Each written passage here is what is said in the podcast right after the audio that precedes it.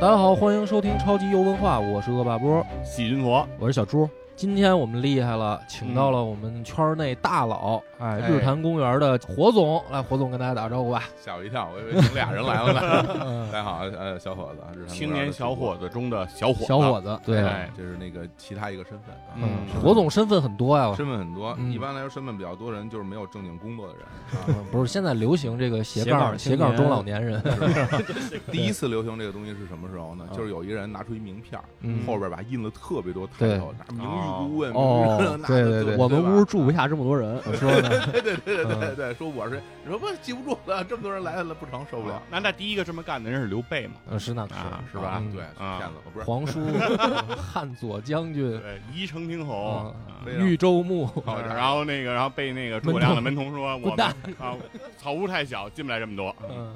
哎呦，非常啊火总其实最对外。外最喜欢介绍自己的是哪个身份呢？呃，现在其实就是播客主播了、哦啊，就是录播客的、嗯啊，主持人，类似于比如让跟亲戚朋友问说你现在做什么工作呀？嗯我说我就那个录节目，跟人嗯聊天儿、哦啊，这个大家比较容易理解。是，啊我觉得这个是一个趋势嗯啊，我因为我也是经常会被人问这个问题，是吧就是你到底是干嘛的？嗯，然后我就是看现在还是得见人下菜碟儿，嗯就是有的哎这干嘛的？我说我写小说的，就哦，是 他可能我我估计他可能不听播客，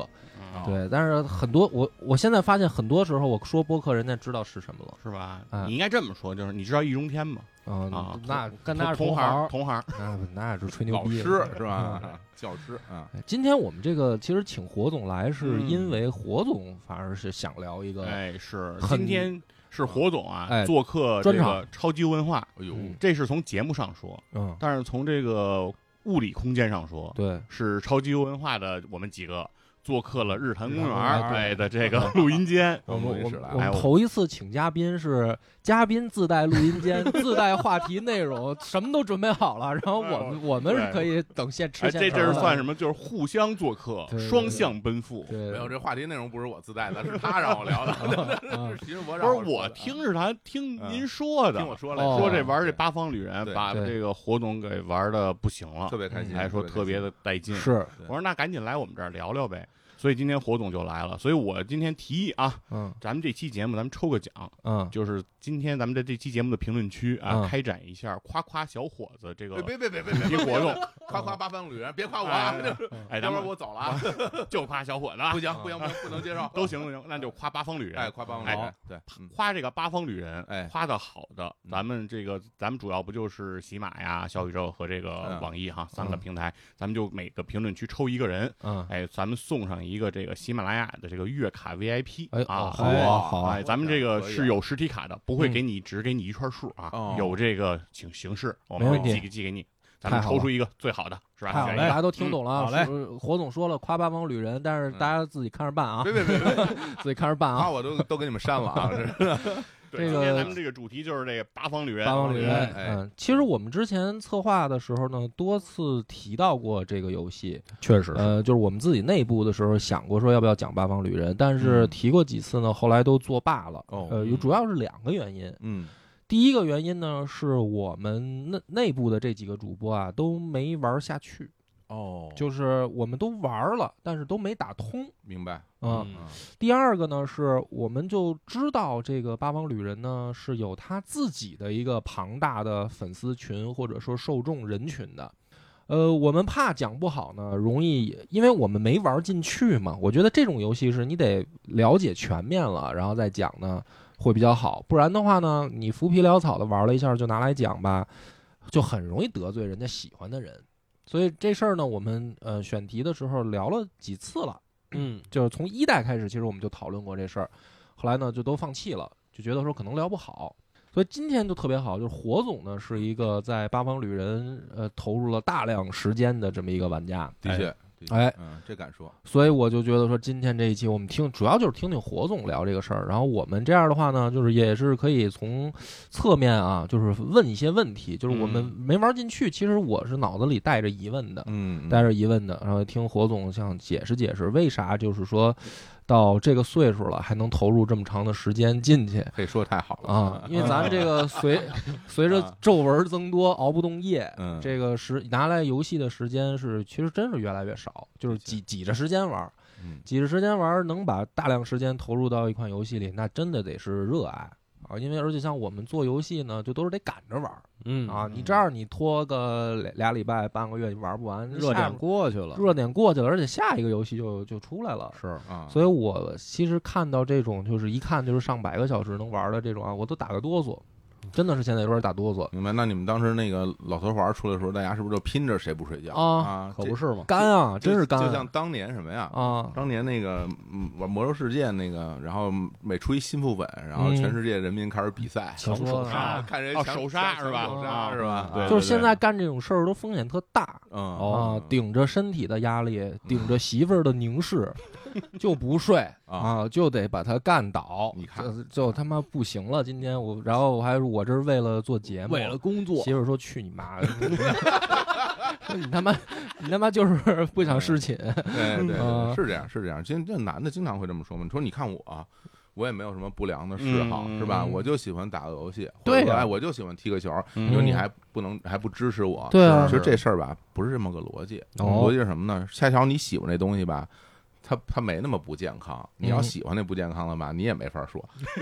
对 只是当只是恰巧你喜欢了这个东西而已啊。对、嗯，对，其实那个那个吉云佛是不是没玩过这游戏啊？我听说。，对啊，我是刚玩了一个多小时啊，嗯明白。我啊就为了做这节目，我说体验一下，因为我 OK 跟小猪一说，小猪跟我说这游戏画面呀、极其特殊，对哎特殊是一种殊。特殊的风格。嗯我说那怎么个特殊？他拿语言啊给我描述了一会儿，然后干脆后来没他听懂，对我没听明白嘛，他就啊直接把游戏卡塞我游戏机了，说你自己看去吧，你自己看去吧。嗯明白了，那你们俩是不是都玩过了？我是一代打了五个人的剧情，哦，这没通啊。明然白。后二代呢，就是浅尝辄止了。嗯，就那是您呢？啊嗯我是一代玩了四十多小时，二代五十个小时就都通了，那然后可以啊隐藏结局也都打了。哇，那嗯行啊，嗯，那嗯你这这就算很很不错了。这就算已经投入到一定投入非常非常是大是是哈行，那那我觉得这样吧，咱们先不妨就先给大家介绍介绍这介绍个游戏介绍是吧嗯？学习对对对，嗯说说这《八方旅人》是一个什么样的游戏，对然后再讲讲我们嗯当时玩的是一种什么样的心情，嗯是吧？嗯我先说一一点。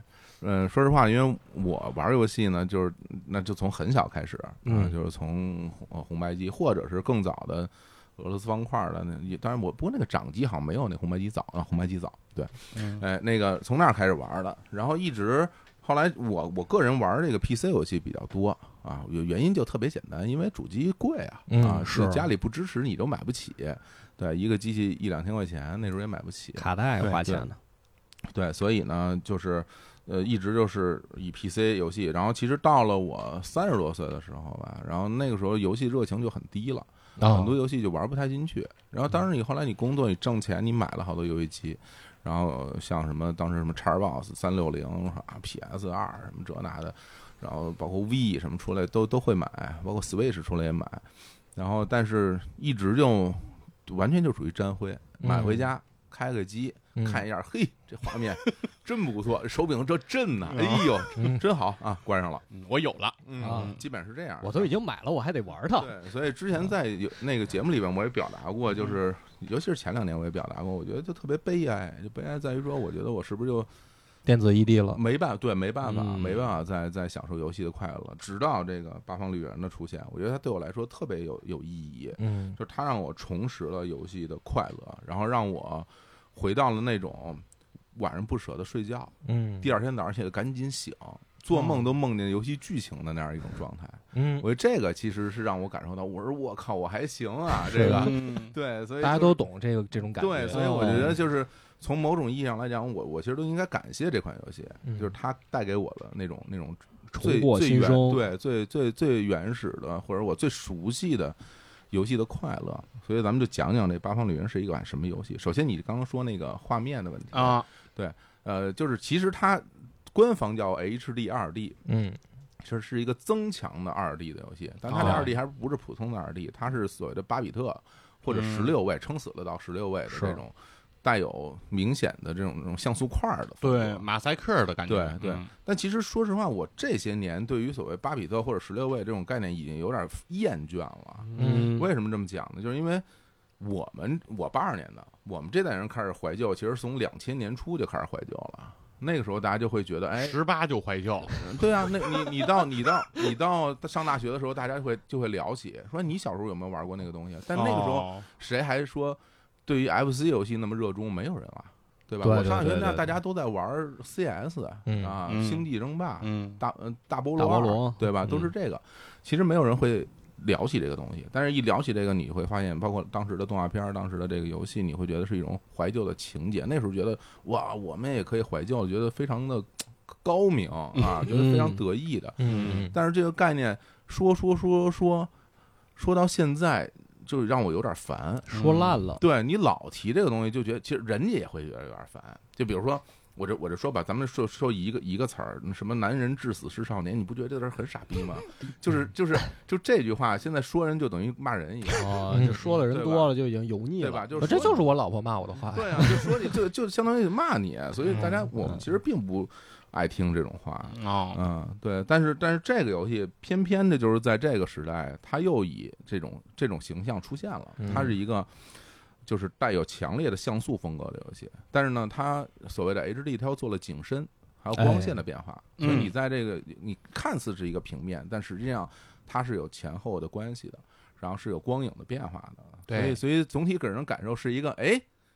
这这游戏不是一个老游戏，哎，好像也不是特老，啊 就是这这种心情，它到底老还是新呢？它处于这么一种很微妙的状态。对，尤其是它窗户里透过光线时候的那种光线的明暗的那种动态，对，那个感觉其实你会感觉它挺新的，嗯，但是你在盯着那人物肖像在看，那人物例会再一瞧，哎 就是马赛克，啊哎，对对对，是这么一个。然嗯后啊，当然这这是那个史克威尔埃尼克斯公司的一个所谓的创新的技术是啊，哦之前没有游戏是这么做的。但是嗯当他做完之后，后续其实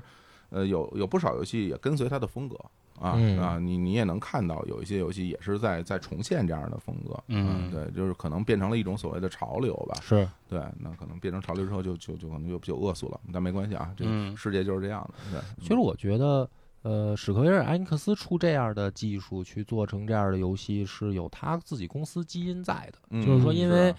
呃很多年前了，说日本的两大国民 RPG，一个是《勇者斗恶龙》，一个是《最终幻想》。嗯那所以呢，他们这个公司出这样一个八方旅人这样一个东西，是他认为自己是有这个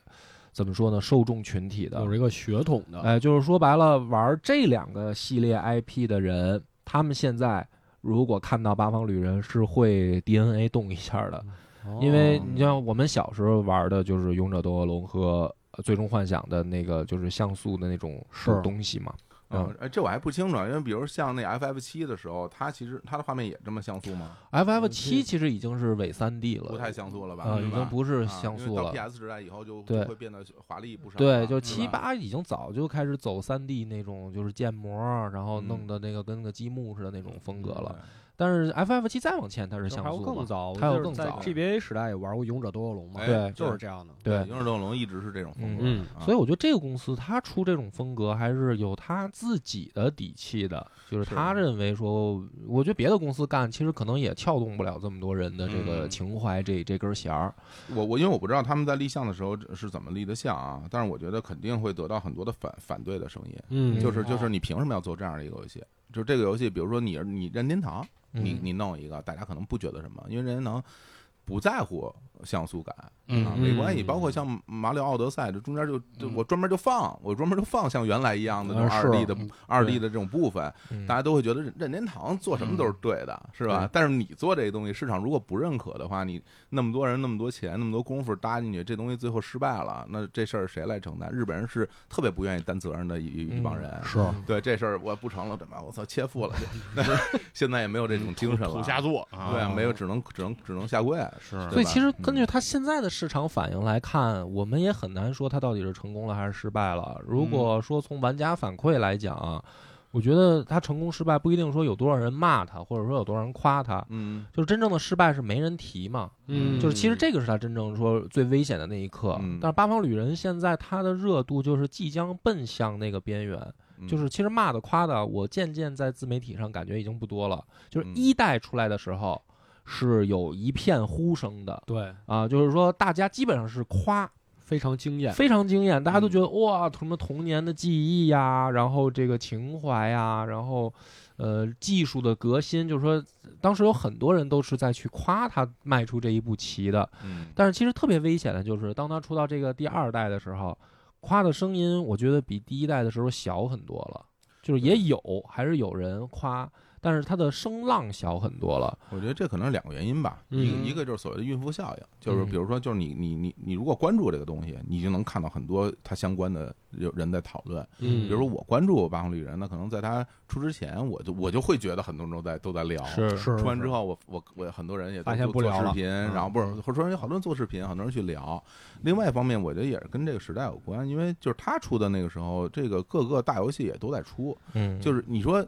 很，其实你不觉得这个时代的更迭非常快吗？你是想对当年那个老头环出来的时候是什么感觉啊？是就觉得哇，全世界就只有这一件事儿哎了，对吧？就过炸俩了，过俩月对，就过一会儿，然后大家就就就开始别的了，啊，是不是？对，没然后错对吧？前就两前两天天我过跟一个人聊起卧龙，嗯卧龙一个月，然后对对面那个人就嗯已经觉得这是一个很很陌生和久远的事对啊情了你嗯，啊！你对马岛出来的时候，大家什么是什么心情？差不多也吧是对一吧个？月。你你包括前一阵子那个塞尔达出来的时候，嗯大家人已经失踪了。但是嗯你看现在有多少人真的去热议塞尔达传说？ 也在减小了，对吧？其实，嗯其实我觉得这个时代就是一个加速的时代，它不嗯像原来似的，它能持续的。但所以我觉得，对对于像这种游戏来讲，它只要能够在商业上不亏钱，嗯收回成本或者挣点钱，然后赢得一个好口碑，其实就算成功了。嗯对，啊我觉得就就不错。而且我觉得还有一个点挺重要的，就是很多人玩了一代，他是被一代的画面惊艳到了，嗯但当你玩二代的时候，你去把二代和一代放在一起比，你会发现提升其实非常大嗯。就刚才佛爷说的光影效果、嗯粒子效果，其实一代确实还有很多做的不好的地方，二代给它加强了。嗯，不过人们其实没有说真正会把一代和二代放一起比，大家就只觉得，哎，你就是这么一个，这这个东西就特别妙啊就是当我玩到二代的时候，我我一开机一打眼，我就觉得这没什么，啊还是 这东西嘛，对吧？但你真正比，你会对发现你它进步很对大你。嗯你只你只有比一比较，啊发现、哇，这好像是比之前厉害很多，是但是你不觉得啊？嗯这这也不知道是好是坏， 这大家付出很多努力。对，所以咱们来想再再讲讲这这游戏别的，嗯啊介再介绍一下，嗯就是它整个游戏的嗯、呃玩玩法啊就是特别传统的日式 RPG，就是 JRPG 的这，然后是回合制的，嗯啊，然后就是这确定主线，其其实是应该是确定主线，因为虽然它有八个主人公，但是八个主人公都有自己的这个故事线线，对，你可以随便选择任何任何一个人开始，嗯然后你也可以随便选择在任何时间让这些其他的主人公加入到你的队伍。这看起来是一种所谓的结构上的创新，但实际上不是创新，嗯它，不是开放世界，嗯，它也没有那么多随机的剧情，它这剧情都是固定的嗯，它也不对，会因为你的抉择而产生对未来情节的大量的影响，全都没有。嗯对，它就是，咱可以强行说，就是硬凑了八个人的八个故事这啊八故事毫无联系，毫无关系，然后就八个职业，然后大家就是在这这一几两片大陆上就就这么就这么冒险，是然后就完成的故事，然后最后一个一个一个 happy ending。嗯对，然后一个一个真结局、隐藏结局，其实就就是很简单、非常传统的这个日式 RPG 的这么一个结构。嗯我觉得就是像这样的游戏的画面、这样的游戏的玩法，然后包括这样游戏的设计，对于很多人来讲，就是觉得这是古代的东西，嗯对对吧？就是大家就会觉得，因为你如果你但凡从咱就所谓的第一次提到次时代这个语言开始，从那个时候开始接触，你都会觉得至少这画面的这也是一个老游戏了。 是，所以我这这也是为什么我觉得很多人玩不进去的原因。那可能就可能一上来就直接就啊见见见一见面就觉得哎不行不想玩，对吧？嗯包括嗯一一一一出去开始对话，哎呦对什么话呀？然后那出去然后又踩地雷了，哎呀还啊 得。练级，哎呀，还得练级，又卡卡关了，又哎呀嗯卡 BOSS 了，然后又又什么呃回合制了，就是所以是就啊，还什么升职转职什么的，就让大家就会觉得这这东西太古早了，我实在是没什么兴趣。其实我觉得这事儿就是我的视角跟火总啊有一点点区别。您说、哦啊？因为呃，火总说的这个所谓的古早，得是岁数到那儿，他真经历过。嗯，就是因为你我比你小小几岁，嗯但是我小时候呢，不能说没玩过像素风，玩过，嗯但是我有很多的障碍没克服你。说说就比如第一个语言，我根本就看的都是日文，啊，我根本就不知道他故事在讲什么。就不光是《勇者斗恶龙》嗯啊、比如说还有比如说三国的那个《吞食天地》，当然你啊，好多那种就是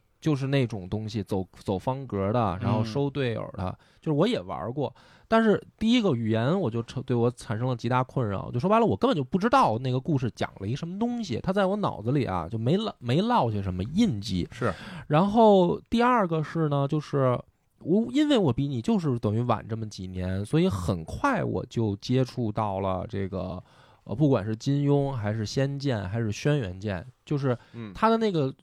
中间的那个给我留的窗口期就特短，嗯就是我在哥哥家跟着一块儿，可能蹭着玩玩游戏机的时候，知道有这么个东西，自己有小霸王了，可能开始玩一玩，嗯，但是很快电脑就来了，对，然后我就仙剑，我就金庸了，哎，然后。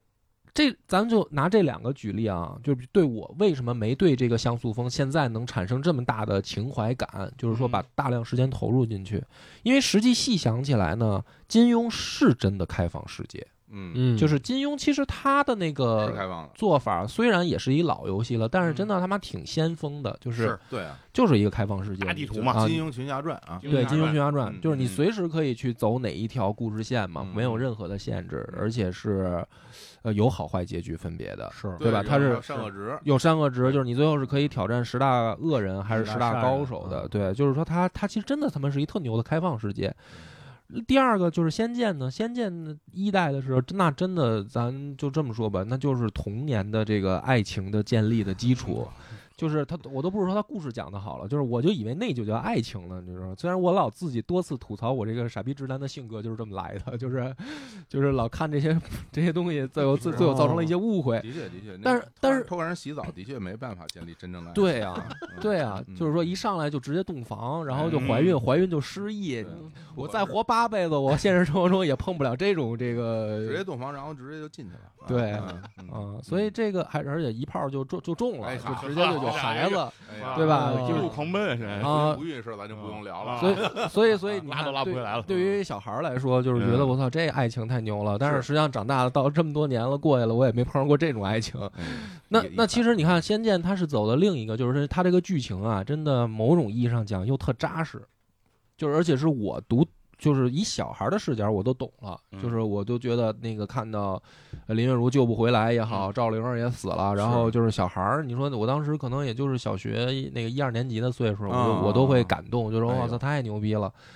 所以，所以我对那个像素风的那个东西呢，实际上是错过了它真正的那个窗口期，就是我只是接触到了一个尾巴，嗯，但是呢，没等于没有深入进去玩儿，呃所以我只能理解说啊，曾经有过这么一个东西，就是说白了吧，就是那种感觉，就是小时候有一些大明星，啊我曾经在电视上见过他，嗯但是呢，我我很快他就已经淡出我的视线了，然后我就会哦看到新一代的明星了。明白，然后我只是记得说，哦，这这老头儿叫什么？这老头儿叫葛存壮，这老头儿叫这个就是是吧？就是明白某某某谁的啊？我顶多顶多说这是唐国强，但就是但是其实我的唐国强的脑子里是诸葛亮，嗯我不是那个小花儿里的唐国强了，我不是那个小鲜肉的啊唐明国白强就了。跟朱时茂也一样，对嗯对对对，嗯就是这个你感就觉。一直以为就是个演小品的对，啊，不，你说我觉得这个特别的到位，因为就是咱们拿《仙剑奇侠传》第一代这游戏举例，其实它出来的时候，相当于是一个跨越时代的作品，对，在那嗯对个时候，它其实并不是那么强的像素风了，对它整个人物。在游戏中的表现都已经是相对比较圆润，而且身材比例不一样了，是是而且是有它有非常精美的例会背景，然后嗯画的中国风巨漂亮，然后那时候你就觉得就是在这个时代怎么会有这么好的游戏？嗯然后它那个剧情就是就是一一个当三个使啊，对它剧情巨长，嗯大部分游戏它没有那么长的剧情，再包括它那种原创音乐。对，然后所以就是它各方面其实都是都是碾压那个时代的作品，嗯所以其实它并不是一个纯粹的所谓的像素风的游戏。对对，对所以这个就是我跟火总的可能视角的一个区别，嗯就是等于说现在啊，我见到《八方旅人》一代的时候啊，嗯我我是知道说哦，这个是曾经那个辉煌时代的一种感觉，嗯呃，但是呢，一玩儿就会有那种不适感了，嗯就是我的不适感来的比我的感动是远远多的，嗯我的这个哦不适感就来源于就是说第一代的时候呢。呃，它的剧情就说咱说不好听一点儿，就是很松散。就是嗯是是我觉得每一条线我，因为我只玩了五个人，就实嗯在坚持不下去了。就是每一条线吧，它好像是个故事，可是这个故事又真 的又不是个故事。又真的很稀就是很很稀疏的那种感觉。确实，确实，因为好多角色他故事讲完了，你也不知道这前因后果。嗯，嗯，而且呢，就是每一个人物的特殊技能，它的那个所谓的特殊性，嗯，在在我的感觉里面，它的使用上来说又不是那么的必要。就比如说嗯舞娘，她的特殊性魅惑，或者我是不是魅惑，对吧？嗯然后比如说嗯商人是什么，是做生哦就意地图技能嗯啊，然后那个猎人是他能抓动物什么的，是嗯就这些东西对于我来说就是，那我经历过魔兽世界，那我经历过很多后面的这些东西，你让我再看这个，我说那又如何呢？又怎样嗯呢？就是说没没有什么特别觉得了不起的，就是它的那个所谓的特殊性，每一条线的特殊性又不够，就是对于我嗯个人视角来我说，非常认同，嗯非常认同然后呢，嗯，而且就是这是两个我硬硬性的啊，就是说在游玩的时候我的不适感。第三个就是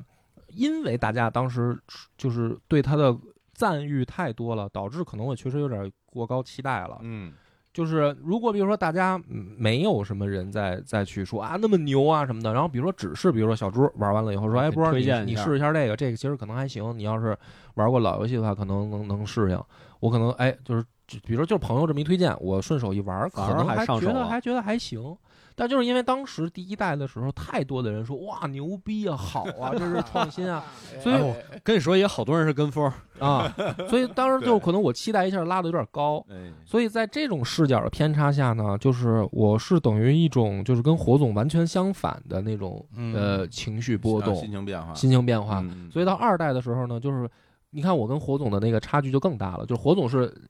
几几十上百小时砸进去，嗯而我呢可能就是呃几个小时就我压根儿没玩儿。对就就就不行了，嗯就非常能理解，嗯嗯，所以这个就是得听，因为我们不敢，就是我刚才开头也说，我们不敢做的原因就在这儿，因为我的那个视角啊，嗯不具备这个喜欢这款游戏的代表性，嗯嗯，所以需要火总来解释一下了。嗯，没事儿。那个我在我说之前，我先问小猪，你为什哎么会、会喜欢这游戏，玩那么长时间？对我也想解答一下博哥这啊两个问题啊，你从说说我的角度。啊，第一个就是，虽然我肯定是没有经历过像素游戏那么繁荣的时代，嗯嗯你九零后，嗯90后对啊九年轻的。但是我玩这个游戏，至少它第一眼给我的感觉是，嗯，它的画面确实不错。漂亮哈，咱刚才说了，它这个用的一个术语啊，叫移轴摄影，嗯，对，就是说它给你塑造成一种微缩景观的那种画面表现，嗯正好适配它这个像素风格。嗯所以当时玩儿觉得确实整体都非常精致，而且另一点是它这个战斗系统虽然看起来特别老旧，嗯但其实它恰恰给了你一种成就感。嗯就是它的战斗系统是你用不同的招式、不同属性的攻击打敌人，嗯会削弱他的护盾，是把他护盾削到零，破防，会破防。嗯这个就是一种非常简单的指引，它就告诉你，哦，那你战斗这么做，你就可以获得更多的优势对。其实就是在鼓励你怎么去战斗，就等于说他一步一步引导你做得非常好。嗯那慢慢你上手之后，你就会获得越来越多的正反馈嗯而且它那个护盾是隐藏的啊！你你对，不是一上就知道的，你还有猜，你他还说有弱点那儿有个问号，对。啊但但是如果你你你你是学者的话，你先天先告诉你你可以一个看啊可它以看，然后你的技能可以看俩，然后对，就这种等于说，它其实游戏过程中给你正反馈很多，嗯，嗯包括刚才波哥机制说的这几个地图技能。其实嗯一开始我看我也觉得没有用，嗯，但是后期你玩支线任务的时候，你就发现哦，原来这个人你需要魅惑他，把他带到特定的地嗯方，你才能完成这个任务。对，就之前没有想到会这样处理。就种种方式会让我觉得这个游戏是在一步一步引导你，通过它设定的方式来体验更多的剧情的，嗯，所以我还是带入进去了的。明白嗯明白。其实那个，呃，对于我来说啊，嗯它这个画面不能给我快乐啊，哦就比如说它的这个所谓的呃像素风的这个这这个画面，在我看来也是非常简陋的。嗯当然，它它新的这个技术有一种它自己独特的美学在里面。嗯那这个美学能不能打动所有人，肯定是不行的，能打动一部分人。对，但是对我来说，它这个美学呢，也也就还好。如果说它不是这么一个像素游戏，它就是一个做的更漂亮游戏，那我可能会更爱玩儿。嗯嗯但是但是没关系，因为我觉得它吸引我的东西不是这个。嗯然后我现在做一个简单粗暴的总结，哦哎然好，后我告诉就是告诉大家，我我觉得这个东西它吸引人的地方是是是是什么？看大家哦会有同感。我觉得吸引人的地方其实重要的就两点，嗯一个叫做收集癖的快乐嗯啊，就是收集癖。他那些偷窃什么的东西，其实就是你不停 不停的在收集，其实没有用的东西。嗯，对，你知道，其实你去收集，这它不管它有没用，但只要我，但是我得有。嗯它在整个的游戏过程里面，它一直是充斥着对于收集癖的所有的这种这种快乐，因为有隐藏的，有有主线，有这那哦的，就是你你玩不起，你心里就难受。当你收集完了之后，你就特别开心。我举个例子，就是原来有一个特别老的游戏叫做叫做《幻想水浒传嗯哦》，里边有一一百零八个人物，嗯你要都要收集齐，然后但是有很多人就很难收集齐，那你就是特别难受。那我觉得有的人他就享受这种快乐，然后我觉得这是第一点。第二点，我觉得更更更是一种也是比较私个人的东西吧，或者是某群体性的东西，就是就是刻板行为带来的快乐。哦，对，就是其实你在这个里边会会有很多的刻板行为，重复性的操作，嗯啊无脑的重复性的操作，就是触及到游戏的本质对，了。对于很多人而言，这种这种这种刻板行为会很烦的。是为什么开放世界很多游戏会啊哦那么让嗯人那么让人高兴？嗯就我我举个例子吧，就是我就是另外一个极端。当我第一次看到就玩 GTA 五的时候，我说我操，这是一什么东西啊？为 什么没法升级不是是吗不是，人家给我解演演示说这东西特别好玩，我说哪儿好玩？说你看。然后开就叭就抢了一辆车，拿一个棒球，然后棒球棍子下来就开始打人，说你看这多牛逼！啊我说我嗯我说这个这个牛逼在哪儿啊？他说他说就是你可以干你所有你想干的事情啊，嗯，我不想干呀。我就是就是，然后但是对于我来说，我会有一个巨大的问号，就是我应该干什么？我是谁？我在哪儿？我要干什这我啊么？能理解，对，就是懂了在这样的一个开放世界游戏里边，我就懵了，我不知道我要干什么。嗯对我，我不知道我要去哪儿，我也不知道我要干哪儿。我我我也可以拿一棒球棍儿去去去毁但是坏。为什么呢？对，但是然然后后呢？然呢后 呢？对然后呢？对，抡完他，我对我再抡一个。然 后呢？啊快乐在哪儿？但是是其实如果说你从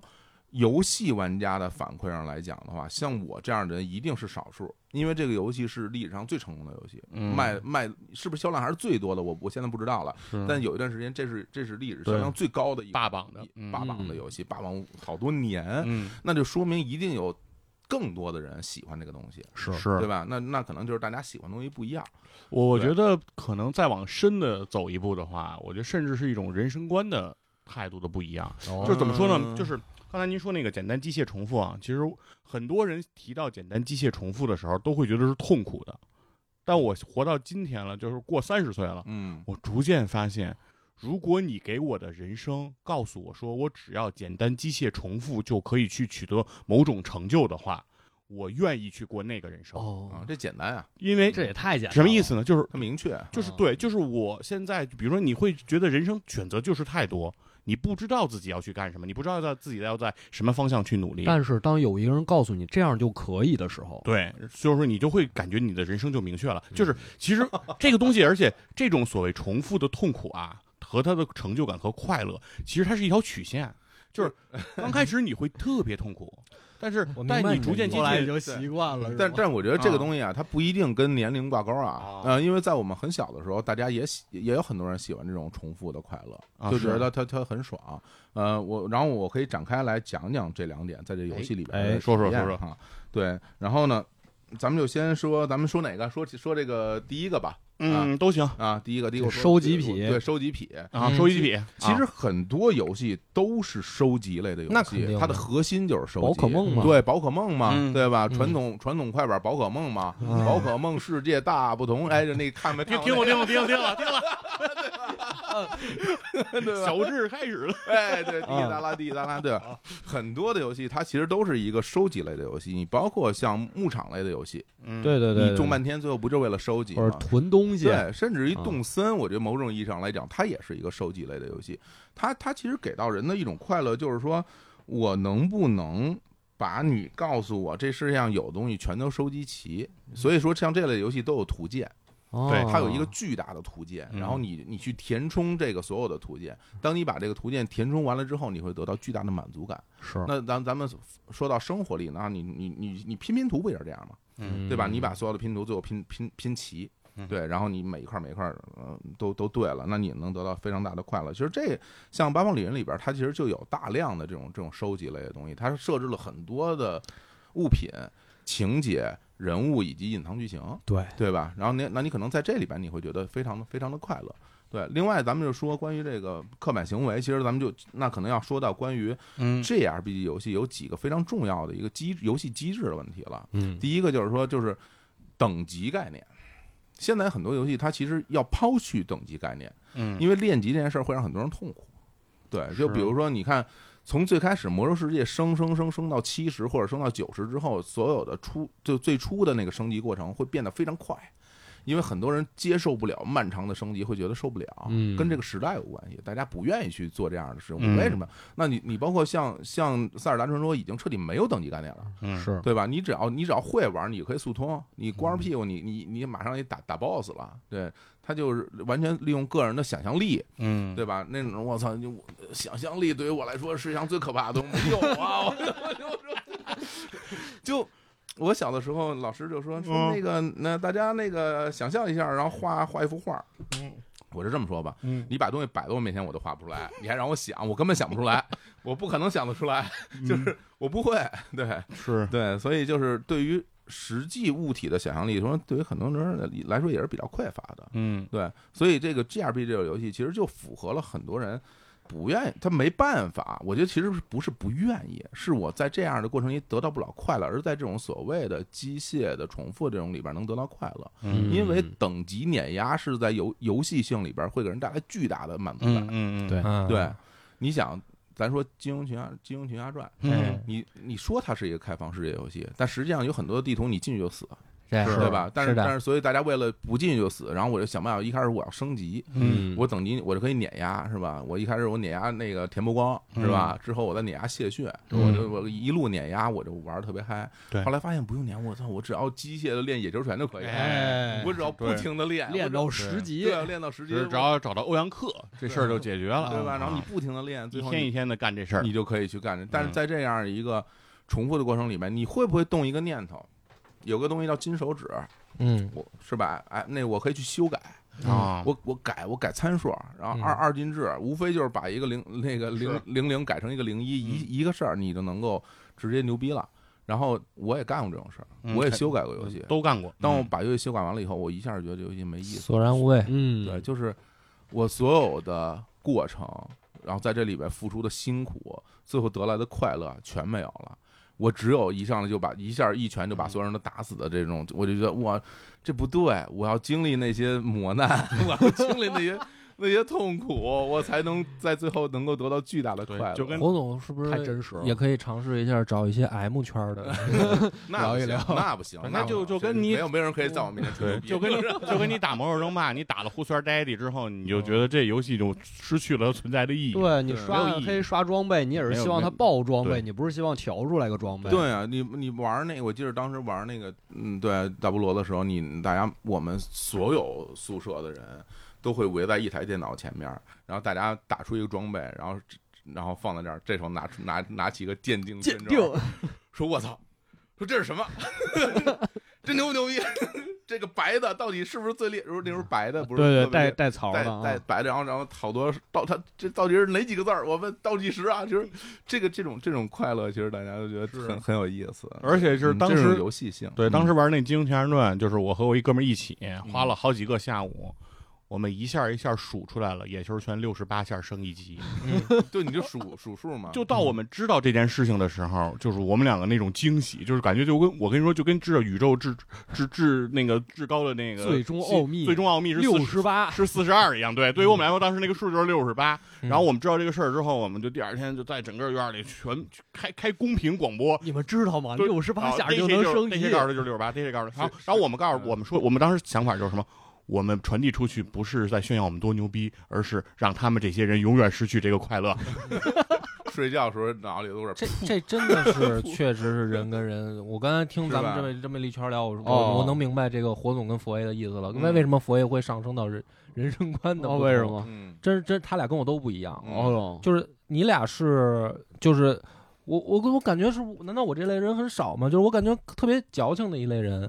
我能理解火总所谓的那个升级的快乐，因为我打金庸的时候是有升级嘛，打仙剑的时候也有升级，就是很多游戏都是有升级的。我也是升级的那些游戏年代过来的人，所以我特别能理解享受升级碾压那种成就感的乐趣。嗯可是呢，在游戏过程中，我最讨厌的又是机械升级，就是你能明白这个区别吗？哦，就比如说，咱还是拿金庸举例子吧，就是因为这个可能比较好举。嗯金庸我知道练野兽拳牛逼，但是我金庸第第一次玩的时候，我卡关，就恰恰是因为我野球拳没练上去。嗯，因为你不知道啊，我知道了，我也没练上去，就是哦嗯我我第一次我知道，我看我哥打野球拳牛逼，但是我就嗯我就以为啊，就是说过关就行，因为我不知道关底是要一个人明白单挑的明。白我知道野球拳牛逼，但是我不知道是关底是一个人单挑的，嗯所以我那帮队友都练上去了。你没练上去，张无忌他们都上去了，我没上去，然后我就实在不行了，我就说找我哥，我说那个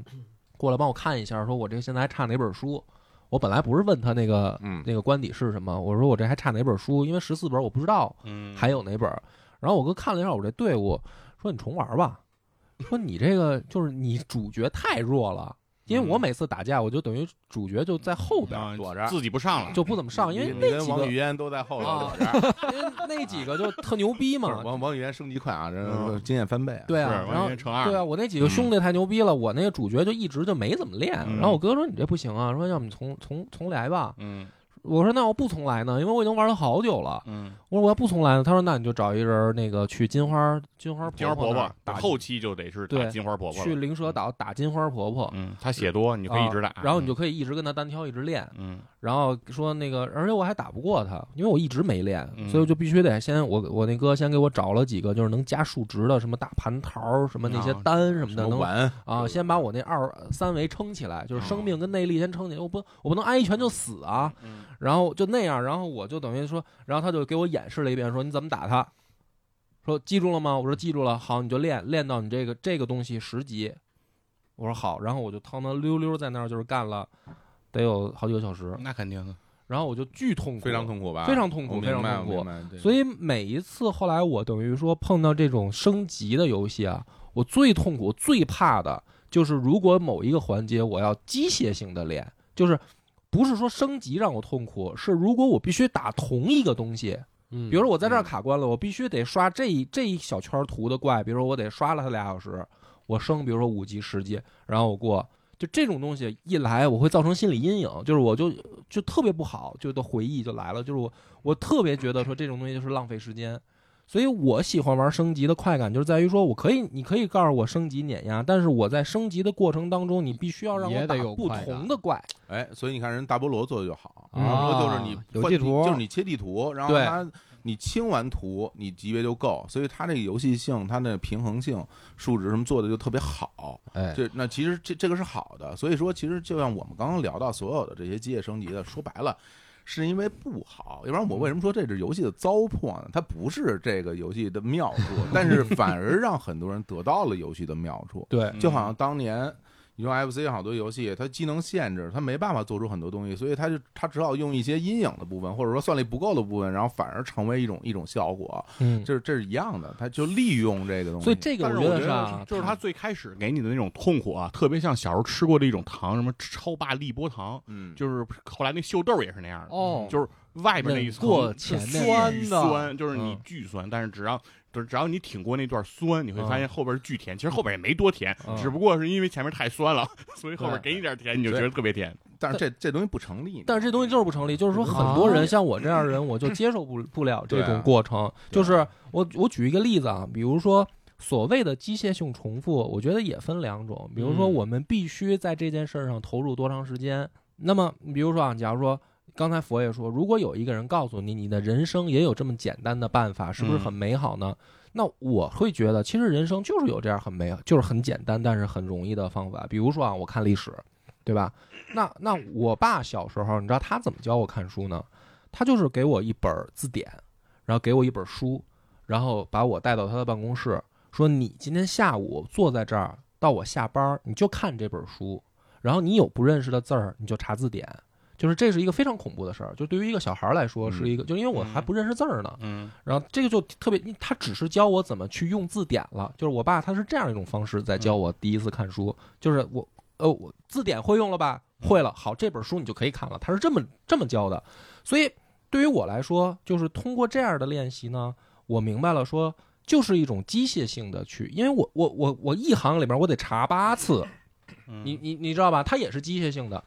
但是呢，后来我就觉得有意思，就是说，但是我八次我是不一样的字儿，你明你明白这区别？比如说历史也是，如果如果现在我告诉你说你离一要要是一样的字儿，你查八次，你的我就记忆力烦是了，你对是金鱼，你你对 七秒你就但忘了，你嗯但对，但是你听啊，这个区别就在这儿，就是比如说我，比如说佛爷，我跟你说，你跟易中天的区别，就是你踏踏实实把一本儿，比如说二十四史里面，你随便抽一本儿，你都不用选，嗯你不用看着名字选，你随便抽一本儿出来，嗯然后拿出一个月把它认认真真的看完，你就跟易中天一样的水平，因为就是说你对某一本史书你就透了嘛，嗯就是简咱们就是只是一个简单的模型啊，那这个就是一个可能很机械的，就是你就是看，每天就坐那儿看，因为没有，因为很少有人能耐下心来去这么干。我你明白我意思吧？因为没嗯有人每天真的是到点儿就起来，我就看这个，而且是很枯燥的东西，然后我不懂我就查。那如果你做了，那你可能一个月以后，你的那个史学的那个厉害程度，可能就是就是碾压百分之九十的人。但这个就是我所谓的机械。但是如果啊，如果是同样的一件事，比如说每一天我要蹬车一百圈儿，嗯这也是机械性的，嗯但是我就受不了，就是因为它它同样的完全内容了一样完全一样了，完全一样，就是我可以看书，你让我机械的每天看，然后比如说你让我看五年、十年，你告诉我你的人生就不一样了，嗯那我都能接受。但是我每一天的东西，请你给我看不一样的，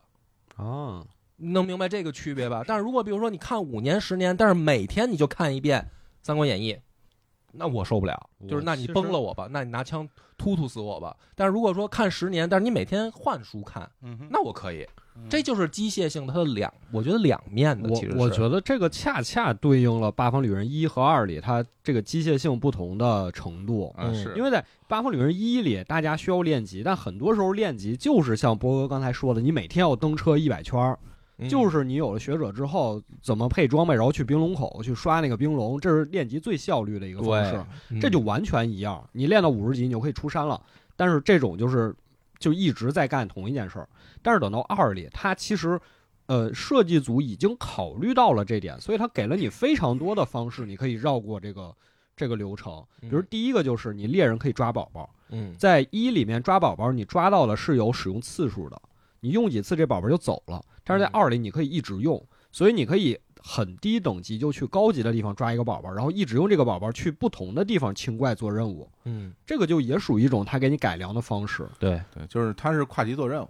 对对另外一种就是嗯找这个稀有的神器，啊，对，它这个宝箱会藏在不同的地方。呃，这个八方旅人遇怪也很神奇，它虽然是暗雷，就是怪不会标在地图上。嗯但呢，其实有一个设定，就比如说你设定你走一百到两百步，你才会遇到怪。嗯那如果玩家发现从这个进到副本到开宝箱只有九十步的话，或者说只有一百多步的话，遇到一次怪逃跑，然后再开宝箱，我就能拿到前期就能拿到非常后期的装备。其实你也可以实现越级这种爽点，嗯就是它设计组给你留了非常非常多的，我称之为官方外挂，嗯，也可以用它来对抗这个弱化这个是升级的痛苦的过程。确实它是它比较好一点就是它没有那个装备和人物等级匹配这个东西，对，嗯嗯，有很多多少级才让用对？很多啊游戏是有这种匹配匹配度的嗯，但是但是呢，这个游戏没有这种匹配度啊，而且刚才火总提了还有一个点，就是也是跟我在发现我玩的时候会有两面性区别，就是收集这件事儿。就是收集呢，我再举两个例子，大家就能明白我的那个区别了。哎，有一种收集就是像《刺客信条》式那种收集，嗯打开一张图，那个图新进去的时候，密密麻麻的地图上有点儿，就是等待着你去去把探索它把它清空的，或者说清掉的。但是那个东西也也叫收集吧，嗯，对吧？吧？就是说，而且你其实也是有区别，比如说你爬上每爬上每一个那个俯视的角，就是俯视的地方，你看到的景色是不一样的嘛。嗯，其实它不是完全重复的嗯，但那种我也受不了。就是说它其实大同小异。嗯就这种收集，我也是很很很很害怕的。嗯另一种收集就是我们当时玩那个《三国无双》那个三吧，三还是几？应该就是三的时候，呃，然后当时呢，它是有隐藏武器，就有十级武器，嗯，嗯，然后每一个人的每一个武器呢，你要去打它的特定关，然才后有还要杀不同的顺序，我就我就记得特别清楚，就是每一个人他拿自己的十级武器的时候，他的任务是不一样的。然后其实他也是最后你凑齐所有人的武器嘛。但是你但是这个收集呢，就是我会好很多，就是因为它的就也是那个我回应到区别那个机械性重复嘛，嗯就是《刺客信条》的那种收集，我就特害怕。反正我打开地图，我的第一反应是恐惧，因为我有强迫症， 就是处女座的强迫症就犯了，我就必须想给它清空了。嗯，但是我又觉得清空它的时候，我会就特别的难难，我就我就把我逼入到一种要么是忍受不清空的给我的那个煎熬，要么是清空的时候做机械性重复的这个煎熬。你选哪一种？就是最后我要不就是好长一段时间我把《刺客信条》戒了，嗯就是说这种游戏，但凡是这类的，你千万谁都别告诉我，就是别让我去受这个二选一的痛苦。对，但另一种像《三国无双》那种收集呢，那个我就反而就特爽，就是嗯我也愿意收集。嗯对，这就是大家其实玩游戏得到的快乐点不一样，嗯所以所以为什么会出现各取所需的情况？嗯，对，就比如说你像我，我玩不了那种冒险类的游戏，我就干脆我就不玩儿。你说大家都玩塞尔达，我试了试，我玩不了，我觉得不行，我手笨，然后那就嗯那就只好放弃了。那那对其实你说遗憾在哪儿？那只能是遗憾在 我，嗯是因为我没有嗯，缘分嗯玩到这么好玩的对游戏，就适合不适合的问题。对，是那比如说咱们说回到《八方旅人》里边儿，我觉得除了刚刚他这几个机制以外，比如还有一个非常明显的，就是其实就是古代机制嘛，就是就是明显的任务主线，对明显的提对示。他不，你不会不知道自己要要干嘛，你肯定知道自己要干嘛，嗯你就按照他的提示你去做就行了。他就提示给的很完整，特别清晰，对，很清晰。那比如说，那那在这样的游玩他甚至还标出了这个啊建议等级嗯，对对对，那这样的游玩过程里面呢，那就嗯就是会让我知道，啊我知道我要去哪儿了，那我就去，然后然后让该发生的事情发生，对让让让故事线然后出现就好了。那比如说你要是那种完全的开放式的，就别别说完全开放，你就说那叫什么。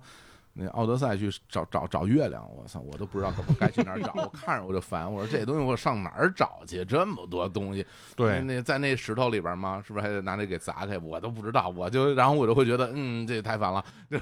不是？但《八方旅人》里也有这种成，也有这种部分啊，嗯就是你找隐藏道具的部分，啊啊啊！但是它是和你主线联系在一起的，对就它可能显然就没有那么的，它显得没有没有那么复杂，而且对而且就是说，像那个东西没有也就没有了。就是我嗯并不是一个完全特别强迫式的，必须得完成什么样的那么一个人哎，我只要把这剧情体验完，是。然后我开开开心心的给它打过。所以说说回来，嗯就是说，就时至今日，我玩这样的游戏，给给到我最大的快乐，就是因为，嗯，因为首先我不是一个是游戏就玩的人，或者说我在生活中我玩游戏的时间没有那么多，嗯，那我我要选择一个能够能够让我舒适的、嗯愉快的、轻松的，并且能够有。所谓的就是游戏是什么呀？我一直在想，我说游戏是什么？游戏就是奖惩嘛，嗯对吧？游戏的我觉得核心其实就是奖惩，是对我能得到游戏里的奖励，嗯那哼那个那这个可能就会让我觉得很快乐。嗯为什么我我觉得我这些年玩游戏玩的不多了，就是因为其实市面上咱们不说主机游戏啊，出出现了很多就是游戏机制本身的变化，就比如很多游戏玩的是人性，嗯哦，对吧？玩的赌赌博的心理，嗯哦然后玩的是你就是我要让你沉迷，嗯抽卡，对，然后啊开你宝然后箱就是我就是他，我想方设法让你在我的游戏里边待着，别出来。那这样的这样的游戏的体验，就会给到我一种巨大的逆反心理，嗯就是我觉得你在控制我，嗯你我我不想被被游戏控制。对我在这样的一，我一旦感受到这种他利用了我人的人性设计的这种游戏机制，我就会特别的愤怒。然后哦我就觉得我懂我操，你玩我是吗？你你是不是觉得我一定会中你的嗯被识破，嗯对对，我这个东西是让我让我就不让我玩让我特别特别不愉快。我和游戏谁说了算？哎对对吧？这对你你底层就是这种，反正嗯对吧？就我们就是我们就是不同的玩家，有不同的心态，嗯对吧？反正我的心情就是我不能让他玩了我，嗯对我得我得玩他。这这是我的心情啊。对对我但凡就说，我操，你这干嘛呢？你这是， 我就不行了。我就说不让你，你你你怎么能比我牛逼呢？不可 以。那我觉得《八方旅人》恰恰是一个挺居中的这么一个状态。嗯就我觉得这没有说我识破游戏还是游戏控制我之类的，我觉得就是一个程度的问题。对，而且就是我觉得，就是它这里面，因为它不包含所谓所谓的赌性，或者说那种就是纯粹的操控人性的东西。对对对它完全就是用一个游戏机制来来实现这些东西，嗯就让我觉得舒适一些。嗯嗯，而且就是其实这这游戏的这所有的这些游戏机制都是非常老的游戏机制嘛，对，所以说白了就是这么多年，嗯，像这样的游戏已经被时代淘汰了。嗯说实话，我觉得这已经被时代淘汰了。对，嗯现在出一个游戏，马上问的就是练级嘛。一说练级，嗯对那这游戏基本上就对，哦对，然后呢，因为因为恰恰是因为它被时代淘汰了，所以在这样的时代出现这样一个一个游戏，让我从第一时间从心里边会觉得有一种佩服，就是说在这样的时代，你们这帮人在干这样的事儿，哦嗯你们可真够牛逼的。是这样的一种心情，就说你们为就是其实可能是我的一种，我觉得是潜意识里的一种对抗，嗯，就是因为我我对于当下时代流行的所有东西，从从内心角度都是对抗的，啊，我很讨厌当下流行的任何的东西，对我会觉得就是这些这些玩意儿都是被被人为操控的，嗯或者是被跟风的，嗯是是没有经过时代验证的，然后它只是在这个时候得到了大部分人的追捧，但是我我我对于大部分人追捧这件事儿是特别怀疑和和紧张的，那嗯倒是对我会我会审视这个东西，就是所就是电动车遍地走的时代，嗯火总还是买了一 W 十 二，以哎我都买不起，我还买 W 十二呢，嗯我都买奥拓，我都我都单缸呢，我还，V 八游戏，V 八可以，嗯我总说这个特有意思啊，对就是说他的这种所谓的反骨啊，就是我我觉得可能年轻的时候啊，周围好多人都有，嗯但是随着长大呀，好多人的反骨被磨没了。就是说这种这种东西我，我也能理解啊，就嗯我身上也有。其实嗯我觉得，我觉得但凡录播客的，可能身上都多多少少有一些。嗯就叫就是你为什么就是你的表达欲是什么嘛，对吧？如果说你说你的表达欲只是在说跟大家同样的话，在特别大声的说，嗯那那么其实你这个播客没啥意义。就是说白了，如果比如说大家都在吹捧一件事儿的时候，然后我也做一档播客，我去吹捧一件事儿，那么反正我觉得我周围的播客好像没有人是去本着这个初衷去开始干这件事儿的嗯，他一定都是觉得说，哎，我发现了一些我自己独独有的其人他人没看到嗯人生感悟，或者说想法，然后我才开始有表达欲，我有了表达欲，嗯然后我开始录音，对吧？嗯所以我觉得我好像周围的人这样的人居多，但是呢，随着年龄增长啊，就是这个棱角慢慢就被磨平了，就是甚至我现在自己有时候内心也在做这个斗争，就是我我发现我特别享受也去那个电影院看一些爆米花电影了，嗯就是我我我觉得我可能在年轻个哪怕五岁，我都是特别讨厌这种爆米花电影的，嗯就是我要进电影院，我一定是要找一个，呃，怎么讲呢？就是故事牛逼，然后它的这个镜头语言牛逼，啊然后只而且它的还得还得有特效。就是我要不我干嘛去电影院看嘛？就是我嗯我会特别精挑细选，然后片子我对就下馆子要点一个在家做不了的菜，对，哎就这意思。嗯嗯但是现在就是就是可能随着随着年龄增长，就是去去电影院，我就就坐那儿，我就想不动也也不动没有，脑可能子是现在你也找不着， 啊，不是有啊？现在这漫威的其实还是这套我路，觉得大部分。一个，然后下馆子也是，就是嗯呃，就是他妈快餐能解决的就解决了，就是我得吃吃一顺口就行了。但是我也不是说我得吃什么那个厨艺了，嗯就嗯就是说这个东西我特别理解火总说那意思，而且我也在做斗争，就是说我我我是不是在要变化了？那我跟你分享一下我的心情啊。嗯其实其实很多时候大家会认为说你你你对抗的时代，然后你可能就是完全站在时代的对立面儿。嗯我我倒不是这样的一个状态，而是我会保持一部分余地来审视和怀疑。但是我不会说，我一上来就否定它。比如说嗯这个东西现在特别流行，那我我会说，我操，流行都是傻逼。你不，你肯定不会这么去想。可能年轻人会这么想，年轻人会觉得所有人大部分人喜欢的东西都是垃圾，很多人都会都会这种心情。对吧？嗯中二的时候谁不是这样呢？对吧？嗯 Everybody's full，对，但但是现在我我不是这种心情，我是觉得就是我可以去尝试的接触，我也可以尝试去了解。我只有了解的更多，我才有权利去在这个领域去发言。我如果了解不够多，我觉得我就应该闭嘴。但是呢嗯，但是你要你要你你愿不愿意去体验，这取决于你自己。你愿意去体验，你感受它，你你花时，嗯它它代表着你要花时间、花精力，甚至花情绪。你愿不愿意做这样的事情？如果你愿意做，那你就去体验一下，体验完了以后你才有发言权。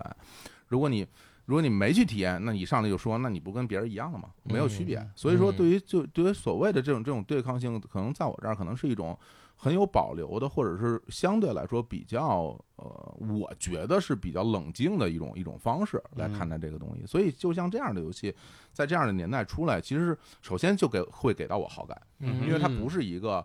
就是因为大家喜欢，所以我做的东西。我不是非着我非常不喜欢那种，就是因为大家喜欢，嗯所以我做，就是所谓的跟风的。随波逐流，对，有很多的作品不都是跟跟风作品嘛？那对跟风作品为什么要跟风？因为为为挣钱啊，是对吧？那我觉得为挣钱没有错，但是我不喜欢，其其实其实就这么简单。对，嗯你可以为挣钱，你而你可能能挣到很多的钱，但是我。我不喜欢这这种方式，但是你你这么做了，你挣着钱，我我给你给你鼓掌，因为我觉得你因为所以这事儿办成了，对能能把事儿办成，你牛逼，可以，我觉得非常好。但是是但是我不是这样的人，是对，嗯所以这个月出来说，这个给我好感。另外一个就是说它，它纯它很很原始的保留了，就是原汁原味儿的这种 JRPG 的这种所有的游戏机制，对然后游戏的设计，就是我觉得这是一种很有勇气的行为，然后也给到了我这些这么长时间没有玩过这种这一类游戏的人嗯一种一种熟悉，一种熟悉感，我很快能上手。然后在这里边，我不用去想太多东西，然后我只要去玩儿就是了。然后它哎其实，你说时至今日，游戏对我来说代表着什么？可能对我来说就是一种放松。嗯对，因为我觉得我嗯平时是一个没有那么放松的人，然后我希望在这个里面得到一种放松，得到某某某些快乐。对。那那那我在举一个具体的例子啊，嗯嗯就是何总说这个放松，嗯其实就是我，因为我玩的很短，但是我能嗯哦体会到了这是什么。然后我玩的是学者那个角色，一上来就是被人诬陷，然后就关起来了嘛。嗯对接下来就要越狱，他说嗯越狱，我现在就差三件东西，嗯一个是这个对于这个地道的这个构造的了解，啊然后一个是需要一个帮手，然后我还需要一件羽绒服啊，三样东西。非常明确这三样东西说完以后，我还我当时还害怕了，啊，我害怕什么呢？我害怕说他让我自由的去寻找这三样东西，嗯就不告诉我顺序，让我自己去碰。我当时想，我脑子里头记这三件事儿啊，嗯然后地道，然后朋那个朋那个那个那个跟班儿，然哎已经后忘了，对对对，我 说哎这对都。成小，这都成小孩买醋了，这是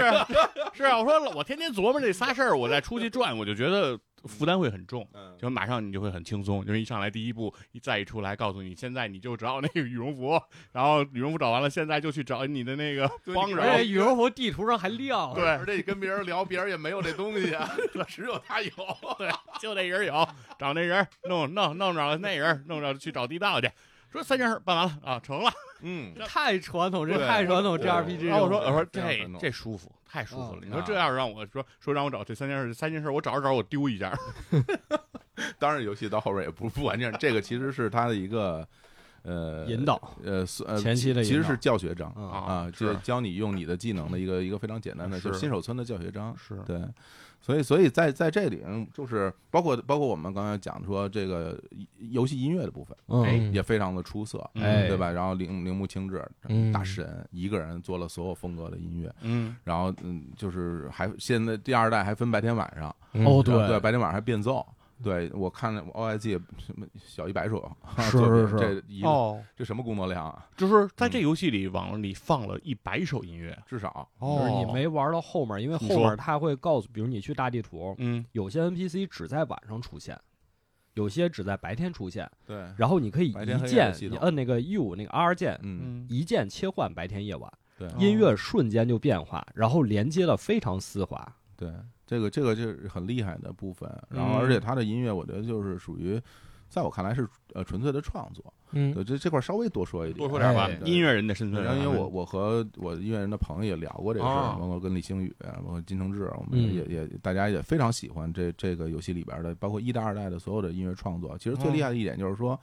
因为它首先它有一个主题曲，然后它有八个主人公，八个主人公是每一个人是不同的呃角色，然后他为了八个主人公做了不同风格的音乐，这件事儿非常难，因为对于音乐人而言，你擅长的音乐风格可能就那么一两种。对我们，我觉得咱们可以从古至今来看，嗯非常伟大的音乐家。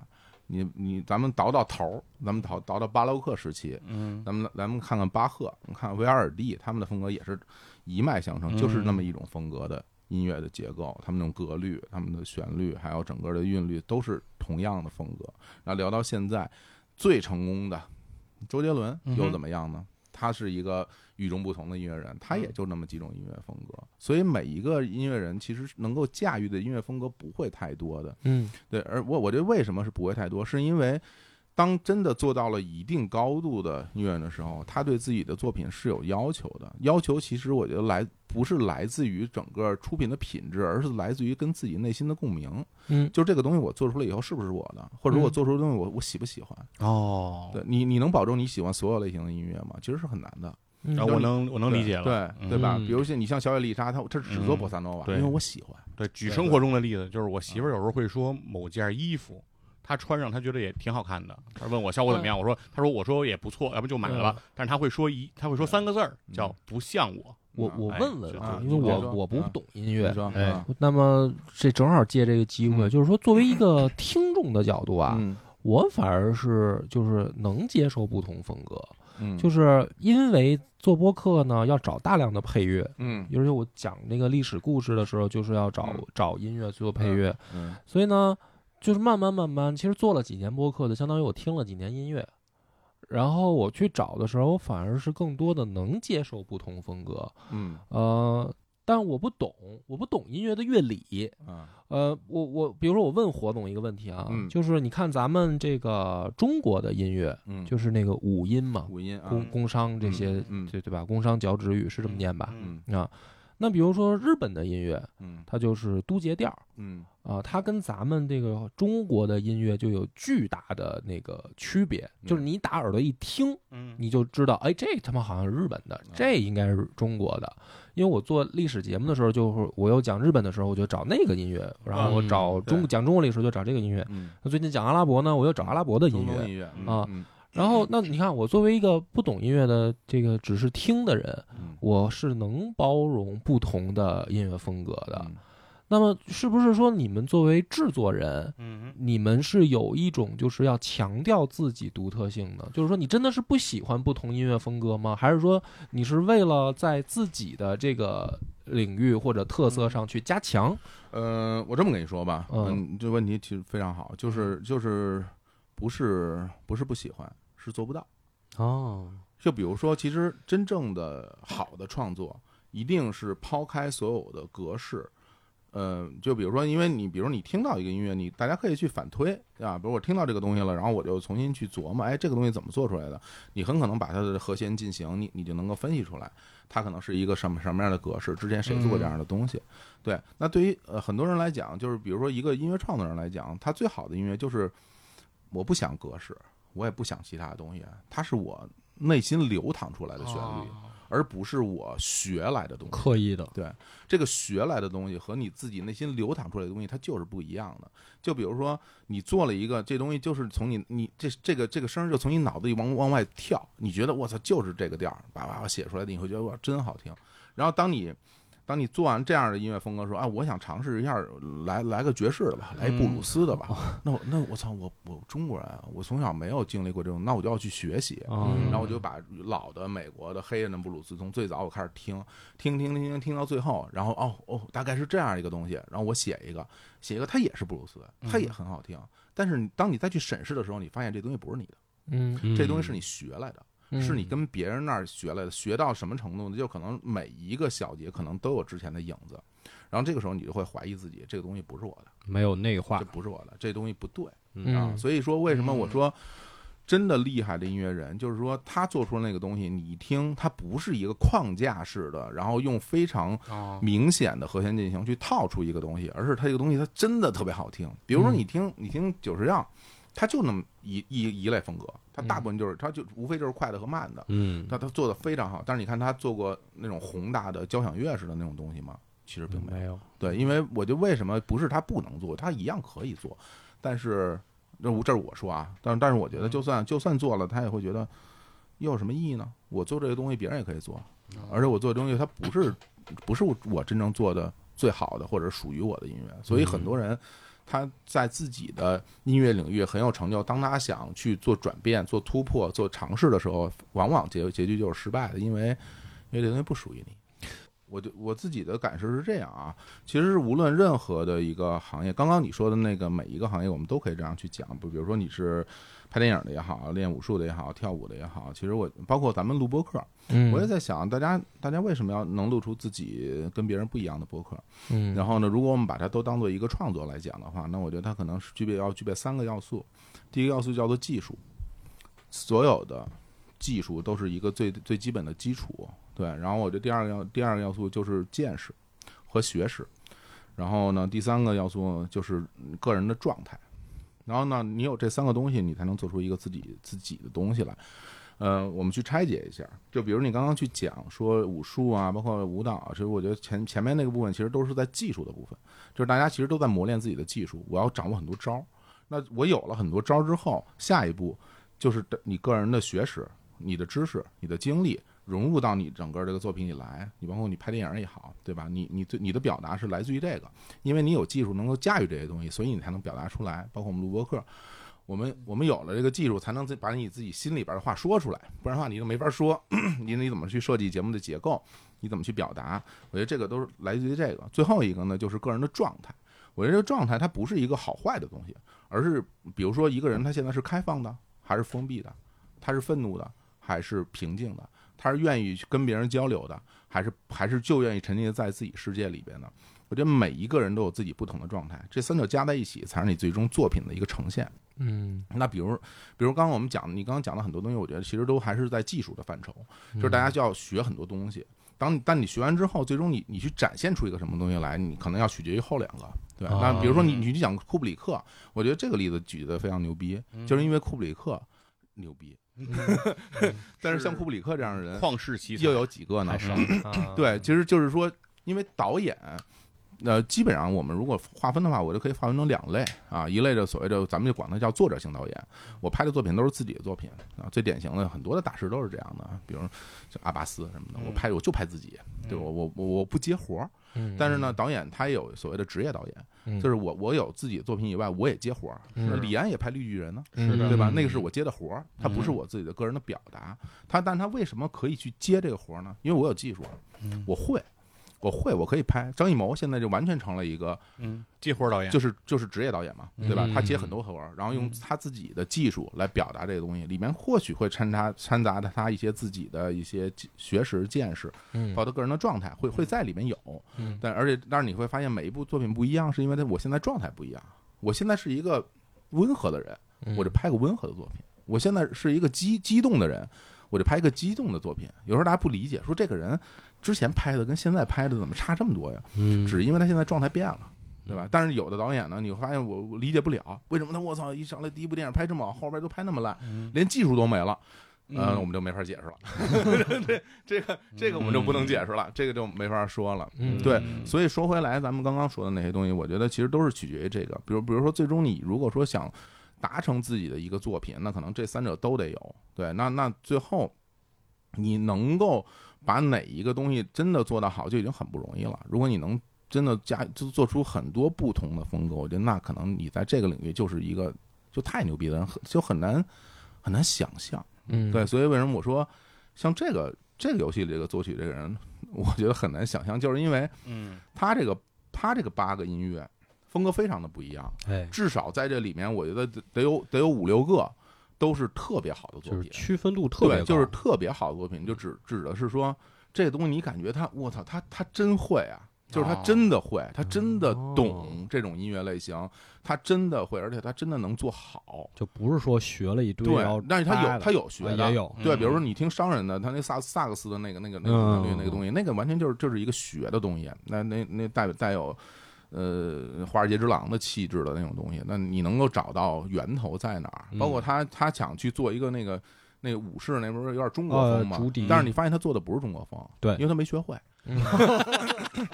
你怎么没学会？哦啊因为它它可以学会，是就如果你想学会很容易，嗯因为你你你中国古风的东西，你是你你只要把那个最简单的那那那那个旋律啪啪一拼，嗯那市面上你大家听的很多的这所谓的中国风歌曲不都是那样吗？嗯对那周杰伦之后为什么那么多人去学？因为它简单，它不嗯没有他没有追求简单模他仿，不难，他嗯他不想追求简单模仿，所以是他想他想他想自己搞出点自己的东西来。后来嗯你发现他没搞太好的，不是特别会。嗯对，但另外那些东西可弄得真好嗯啊，还有那种类似于就是有点交响乐风格的东嗯西，这个其对对实是对有就有非常。好的古典音乐基础，你才可以做出来嗯哼。柴可夫斯基牛逼不牛逼？一辈子就写过七个交响乐。嗯 对你现在去听所有的这些电影配乐的交响乐的这种这种结构，全是跟他学的。嗯对，那我觉得就是嗯这么厉害的人，他他也只能做到这一点，所以就是时至今日，就让我刮目相看。我觉得这个音乐人真的厉害，就是他能够做到真的会好几种不同类型的音乐呢，我觉得真的是了不起。嗯嗯对啊，刚才火总说的是具体这个音乐方面，嗯我再说一些这个玩儿的小花活儿。 ，OK，就是西木康志写《八方旅人》音乐的时候，其实动了非常多小心思，因为他首先要达成一个《八方旅人》的演出效果，嗯就是说他前面会有剧情嘛，比如说进 BOSS 战之前会有剧情，嗯然后进 BOSS 战之后切换到战斗音乐，嗯那怎么保证这两段音乐的衔接？他啊为每个角色写了自己的一个主题曲，嗯又为每个角色写了一段过渡音乐。哦嗯他为了保证什么呢？为了保证你在玩这个游戏，不管你在这个主题曲的任何一个时间点，摁 A 键、摁鼠标左键，进入到战斗的时候，都能立刻通过过渡音乐平滑的转换到战斗音乐上。哦嗯，对，这就个好像是我能感觉出来了，已经，因为就是黑屏的时候有声儿，对，啊就就是有很多有很多的那个，其实你就是如果你简单的去做的话，非常嗯就是很容易，因为你你只要用音效，对对啊你对用音效解决啊就也可可以也了可以唰你就进去啊了，对对对，来个当一下你 个那对对对个敲一锣是吧？你就哎进去了。对是其实你可以这么做，但是他没有，也可以，你可以这么做。嗯，但是他没有，他这段是受到之前他去听一个演唱会的影响，就就是有一个乐队，他把自己前奏拉得很长，嗯这样就保证观众或者听众在听的时候有一种期待感。嗯说哎，后面高潮得是什么样啊？前奏都已经铺垫这么多了，嗯所以他其实想在游戏里也做这么做，就说我前面的角色音乐和过渡音乐都只是铺垫，嗯，然后到最后战斗音乐是你上升到一个高潮。但是它游戏和演唱会不一样啊，它得嗯满足你随时随地，你控制不了玩家什么时候这个进入战斗，所以他就玩了这么一个活儿。对，所以所以你也，但它也不是完美的音乐啊对它当然有很多问题是，包括我觉得就是咱们玩到最后那两场 BOSS 战，音乐做的就很差。哦啊， 那两场，因为他想搞得特别宏大，然后那个那个对对内对容特别多，所以你听起来，而且里面有大量的那个人声是吧人声音效。嗯，混在一起，它没法和谐，所以那个东西最终最终的听感就会觉得是一场特别混乱的、庞大的一个东西，就缺少美感。但但这没有办法，你就人无完人，你没办法做到做到那么好。嗯嗯对对，所以总体而言，我觉得就是他这个游戏音乐是真的非常的用心，而且有水平。啊嗯我自己平时在生活当中就是经常会听啊呃，就是这是我开车啊，有时候上下班儿，我在路上就会听。嗯哎，那你听这会部分担心，就比如说某嗯一段时期，呃，嗯听某一个人的东西过多了，嗯然后不知不觉被他影响了，就是不啊不不纯粹了 吗？因为啊我会有这个担心啊，我就呀啊我不担心，因为我现在我不怎么创作音乐啊了。 对，我们想说说会不会影响那个今年小伙的新专辑的创作？啊对对对对吧因为因为我发现了一件事儿，哦因为我在做音乐，我发现我在做音乐这件事上没那么多天分，啊 我我我并不能做得特别好啊 所以所以可能。嗯，文文偏文字方面的，或者是现在偏语言方面的，我发现我录播客录的挺好的。啊对，那是必须的，那可能嗯那可能就在这方面啊多下点功夫吧。是吧对对，反正我我会有这种嗯担忧，嗯就是写东西。就比如说，我真的开始创作时间段的时候，嗯我会去尽量避免看别人的东西。哦啊呃一定会的。嗯，但但是呢，嗯，如果咱们再往回倒的话，这件事儿可能也会，就是你你你现在不看，你过去看过呀，啊，对，对，所以是有的你时候总要看对，然后呢，嗯其实在，在技术层面，可能去追求一些自己个人的语言风格这件事儿，是一个，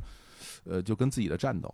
啊，对，我觉得是跟自己的战斗，对，但能能不能最终在这一个就是可能可能陷入到技术层面之后呢，可能你在内容方面就会就会有些欠缺，能不能把这两两者搞平衡，我觉得需要需要运气，嗯可能运气好，我觉得可能需要运气，嗯对对，因确实为也是，运气我指的是时间维度的运气，就比如说。有可能，有可能你一年就能搞出来，有可能你二十年才能搞出来。那在这样的一个时间维度里面，你会不会放弃？然后你会不会得到受到打击？会因为我们找到那个东西没有进度条儿，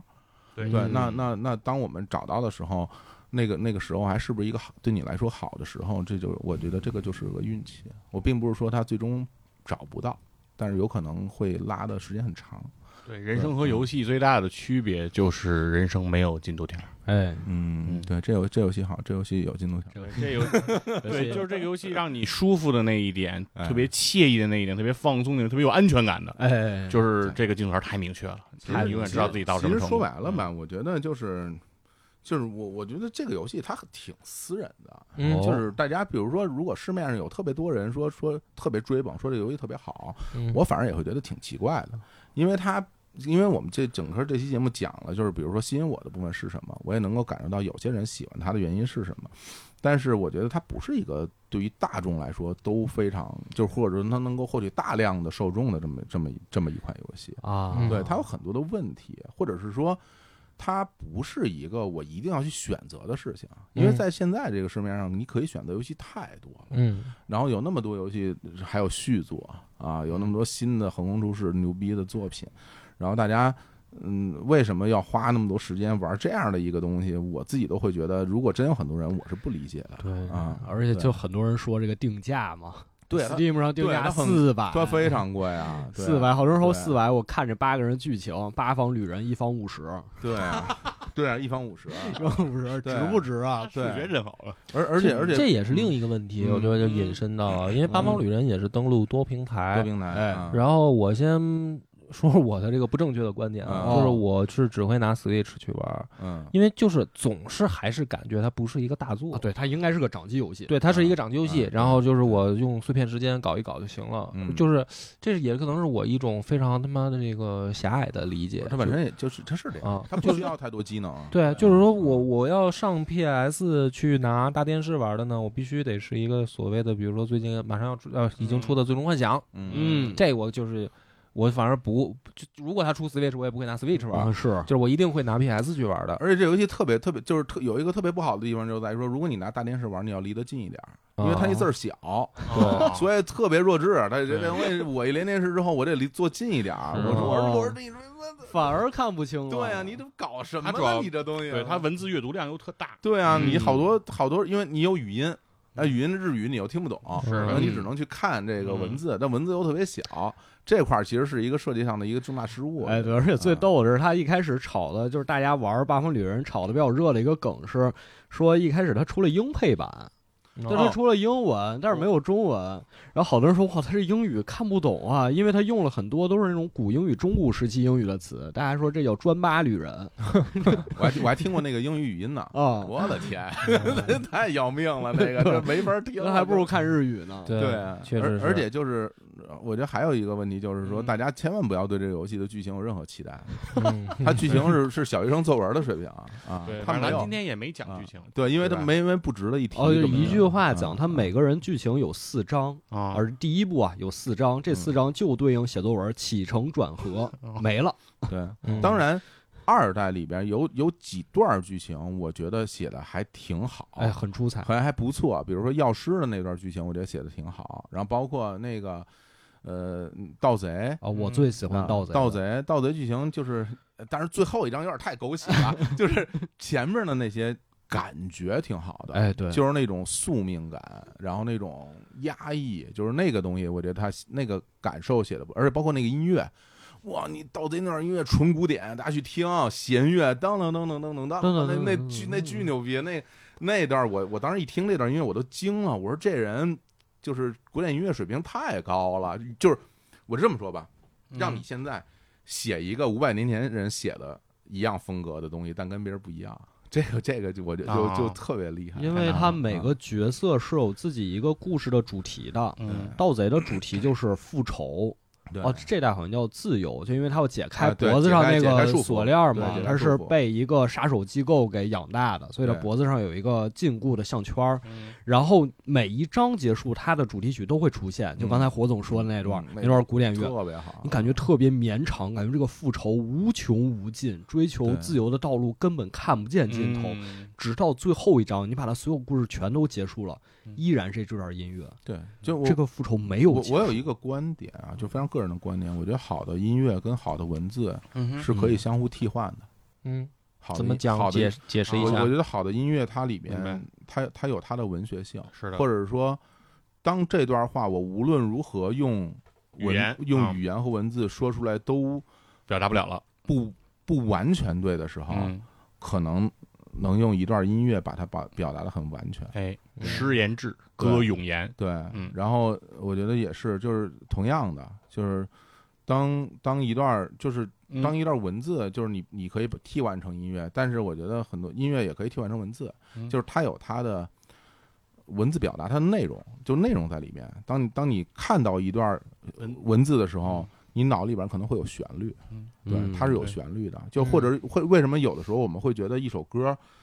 所谓的天衣无缝，就说这段文字就一定配这样的音乐，嗯歌词和对旋律契合融度为非常一体高。我嗯就是但我我原来觉得它可能是因为他们的契合度特别高，后来我发现可能不是。哦我觉得看可能这俩东西是一个东西，哦，怎么说？就是就是一个东西，就是一个东西，就是一个就东是西这这段文字和这段音乐是同样的东西，互文嗯对的，，只是用两种不同的形态出现在你面前。但这也许是因为你对音乐的那个敏感度和熟悉度很嗯高，所以你才会有这种感觉。有可能，但是就是有说可，能，大部分人可能无法去这种直观替代。就是说，呃，我们举一个例子啊，嗯比如说，呃，比如说孔子说话，你并不觉得他是诗，嗯就是说，比如说孔子“子在川上曰：逝者如斯夫，不舍昼夜嗯”，就是他表达的意境嗯和很多诗人的意境是一样的。就是时间的流流逝永嗯不停歇，就嗯是嗯是水和时间的关系嘛。嗯，是吧？就这个意境其实已经是诗人的意境了，嗯但是他说这个话不是诗。嗯就如果换一个人，比如说，如果你要让李白描述这个，一定不是这么说。嗯那么这个就是说人跟人的区别，他在这个对世界的敏感度上不一样。嗯，就是诗人是一定是他那个所谓的呃怎么说呢，叫感受神经特别强的一种人，是啊他会去把这个东西用语言表达，是因为他自己的雷达敏感。但是大众就为什么不是所有人都是诗人嘛嗯？而且说好的诗人都不多嘛。嗯我我记得有前辈说说《全唐诗》里面，嗯呃，说真正是诗的是不到一千首嗯，就是说看起来它是诗，但实际上不是诗。嗯呃，而且这还是收录在《全唐诗》里边了，你能明白他 这个话的嗯这个分量啊？全唐诗里诗太多了。对，就是说，就是说这个东西，火总刚那个话，我觉得我们越聊越抽象了。但是很多人他其实不不是能有这种敏感雷达的，就因为我们现在做播客吧，也是我们发现，因为我是坚持配乐的，嗯，就对，每一期节目我要配乐。但是其实咱们圈内很多人已经不配乐了，大部分的台好像都是就是嗯可能是因为懒。呃 就是聊天儿就行了，因为嗯因为也不是懒，就是说你就算不懒吧，有的时候你配乐吧，反而跟人声是不和谐的。哦，对，就是因为咱们是声音的东嗯是东西，人家要听内容嘛，我们听的是内容，嗯所以如果这个时候你那个配乐啊加不好啊，反而是乱。哎，是然后我们很多圈内的朋友都是，比如说咱们超游其实也都不配乐，是的嗯但是这个里面就我也是还是加坚坚持在一直配乐嗯。当然这个就是一个双刃剑，有的人就说哎呀这个好，嗯有的人就说乱。嗯，啊，就是没因关没因为关系，我觉得就是你觉得好 就行，真的，就是嗯我我我就这么做的啊，因为因为我我肯定是要加配乐的，啊而且那个片尾曲什么的对我来说非常重要，嗯哼嗯，对，就是它有它非常强强大的功能性，嗯对，就比如说我配片尾曲的时候，我一般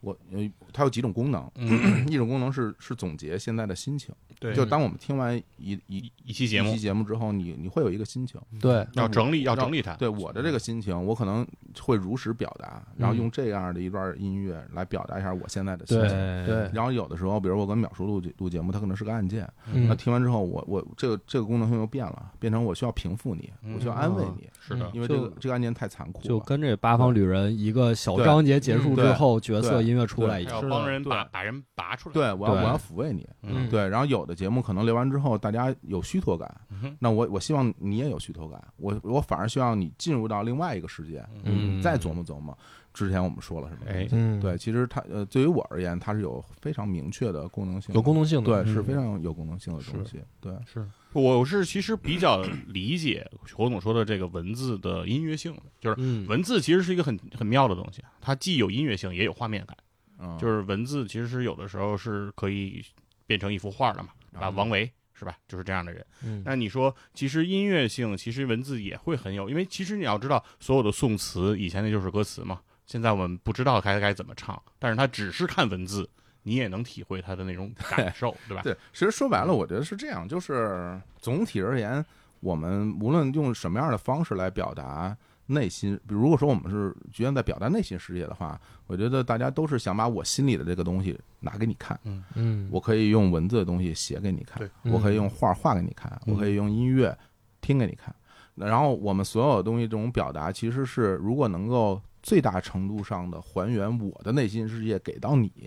那我觉得这事儿就做成了对嗯啊。对对，但是我觉得并不追求所有人看到了同样的文字，他脑海中会出现同样的音乐。我觉得他肯定会出现音乐，但是不一定完全相同，而就是能够追求取得大多数的共鸣，这叫成功。就然后嗯如如果不能取得大多数的人的共鸣，这嗯叫小众啊，就是反正就是看你怎么追求嘛。嗯，嗯就不强求啊，我觉得，我啊觉得，我觉得，我觉得没有也没关系。我对只，我们只是，如如果说就是是是如果就你一人这，聊到样，哎对，那你是特别牛逼这儿啊。如果就你一人这样，说明你这 不准，就非常简单，就只有你自己懂了，别人都不懂，那其实这事儿都不嗯准，脑或或者大说脑跑调儿， 或者说这事儿太私人了，嗯没法共鸣，是情绪嗯太复杂了，共鸣不了。哎，对，我觉得对这个其其实这个都不重要，只是我们是的，聊到了这个话题是是是。我觉得这个不是要求，并不是说大家说，哎呦我操，我我没有感觉，是不是我是下等人？不是不是不不是是，我不是这么回事儿。啊，那是嗯那不是这么回是事都无所谓，嗯对。嗯但就是我们是感一一点感悟嘛，咱们其实对，就我觉得聊就是到了这儿嗯八方旅人就是给我这种感是受，就是刚才火总说的这个感受，就是这款游戏，我们反正我们节目只是聊就是我们个人对它的感受，然后对但是其实大家都知道，八方旅人某种意义上就是像佛爷刚才说，它是一个小众作品，嗯，它嗯其实不是一个所谓的大众作品，对对所以我们我们只是讲就是说。嗯，有人喜欢它，然后他为什么喜欢的这个原因在在哪里？嗯啊，但是对这种喜欢并不适用于所有人嗯对我们对并不是在一个节目里给八方旅人去打广告， 啊。就这也不是给这个什么音乐人去打广告，说他有多牛多牛，这个都没有必要。而且就这是玩意儿我觉得没法推荐。就比如说，因为我在生活当中我没有把这游戏推荐给我身边的任何一个人，哦对，因为我说这游戏特好，你来玩玩，因为我知道这个对于大家来说。不，一这大概率是会不喜欢的，嗯对，啊它有对很多的在这个时代看游戏的缺点啊嗯，对，而且对于我来说，它也不是完全的出于这游戏做的有多么无敌，而嗯是仅仅是那几个东西它正好正好符合我的需求，或者说打动了我。那我我就再多问一句，嗯比如说啊嗯嗯，他再出三，你还会玩吗？我其实会玩还是会的，我会是吧玩，我，会玩嗯。对，如果他在初三，我就更会玩了，嗯因为我觉得这不就是一个行为艺术了 吗？为为什么要干这种事儿 啊？还要初三，我的其实天其实哪！这个事儿， 嗯我一开始初二的时候，我是根本不想玩二的。嗯就是我觉得，那你和一没有区别，啊没有你不是都是一样画面、一样的配乐、对一样的玩法，这个对音乐对对一样的结构，对还是八个人、连八戏条点裤儿，都一 样。 对，那没有区别啊。但是真正一上手，发现区别还是非常大的，挺大的所以现在我如果他初三，我相信他们是会做出更多的改变的。对，啊对让让我觉得挺佩服的。对对，也不知道人这公司有多少闲钱， 养这些人，搞这些东西啊。对，嗯啊，对，而且特别逗啊！之前那个游戏出了以后，然后访谈他们那制作人啊，就、哦然后就问他们说，这游戏你跟之前大家都说了，那个八个人之间没什么连接，你们这次怎么做的努力？然后他说啊，我们嗯、也尝试做过努力， 就类似于这种什么什么呃，就是特日本特日本啊。哦但是呢，我们觉得这个呃还是要怎么怎么样啊。但是我们也不是完全没努力，你看我们也做了一些双人的章节，那双人章节说实话跟屎一样， 就是没有不是这没有任何这意义得说呀、啊就是二在一的基础上，在这八个人之间如何通过剧情联系这件事儿上，嗯那确实做了不小努力，啊做了很多努力，确实做了不小努力。首先，第一个最重要的点是他把那个隐藏故事给你放到明面 上了。太弱智了一一代玩完之后，他说：“啊，这八个人有什么联系吗？”嗯实际有个隐藏剧情，哦把他们联系到。二代说：“我怕你看不见， 我给你做到明面上。”对啊， 最后能给你感受到的特别直观的感受就是，真的尽 力了， 真的尽力了，我真真使劲了，对嗯真不行，不会，就是啊，啊，就消我觉失得这了。个就是考验这个工作室持续的创作力的水平是，还能不能挖掘出新的创新的点，对嗯吧？啊而不是在游戏里考察玩家的创造能力，是吧？嗯啊这东西就是看我觉我觉得从本上来讲，他他他不一定一定继续做，就是就是这个东西的出现，其实就是给这个世界增加了一个小水花儿，调剂一下，就是在这个世界里，啪出现了这么一个东西，然后，嗯，也也并非有多大的意义在里面。就是只其实，比如说我一开始说，我说我从他们身上感受到了某种某种对抗，这完全是我的个人臆想，人家不见得是这么想的。对，只是我从这里面投射出我自己内心的情感给到他，嗯但是他是这是我的感受，嗯哼，我我可能在这个世界上一直在寻找嗯有没有这样的东西，我恰恰看到了这个东西，他然后他就投射了我，这可能不是人家不是这样的一个初衷，对，嗯而且毕竟游戏作为商品，对对它，是商品，它应该有它的商品属性，符合它的商业规律我。不认同任何一款游戏，就是就所有的不不被市场接受的，然后那个呃亏亏本的游戏，在我这儿看来都是失败的，因为你作为一个商品，你嗯对不挣钱。嗯你就什么都不是，哎你最对你最根本的这东西你就没做好，对吧？咱们如果从客观角度讲就是这样，但是但是你做了这么一个东西，那拿出来让能够让我嗯快乐一下，我那我就很感激，哎，对吧？然后你说未来怎么做？那我觉得就是。你你你继续逆时代而做呗， 你就人家往上盖楼，你往下挖地洞呗。你说，你往下也能盖十八层对你吗？往下盖十八层，地下城守护者，对吧？哎有嗯 随嗯有便点意吧思，。嗯随便吧，就是看他们吧。看吧，这都是看缘分啊。嗯是未来事儿谁说得清啊？对，嗯但是我觉得确实像火勇说，这个世界已经不缺太多那种自我感动，是吧？就是嗯情怀怎样的。其实我觉得外界也未必那么买账，有些东西啊就是对，就并不是说你不挣钱这件事情就会显得你多高尚，也可能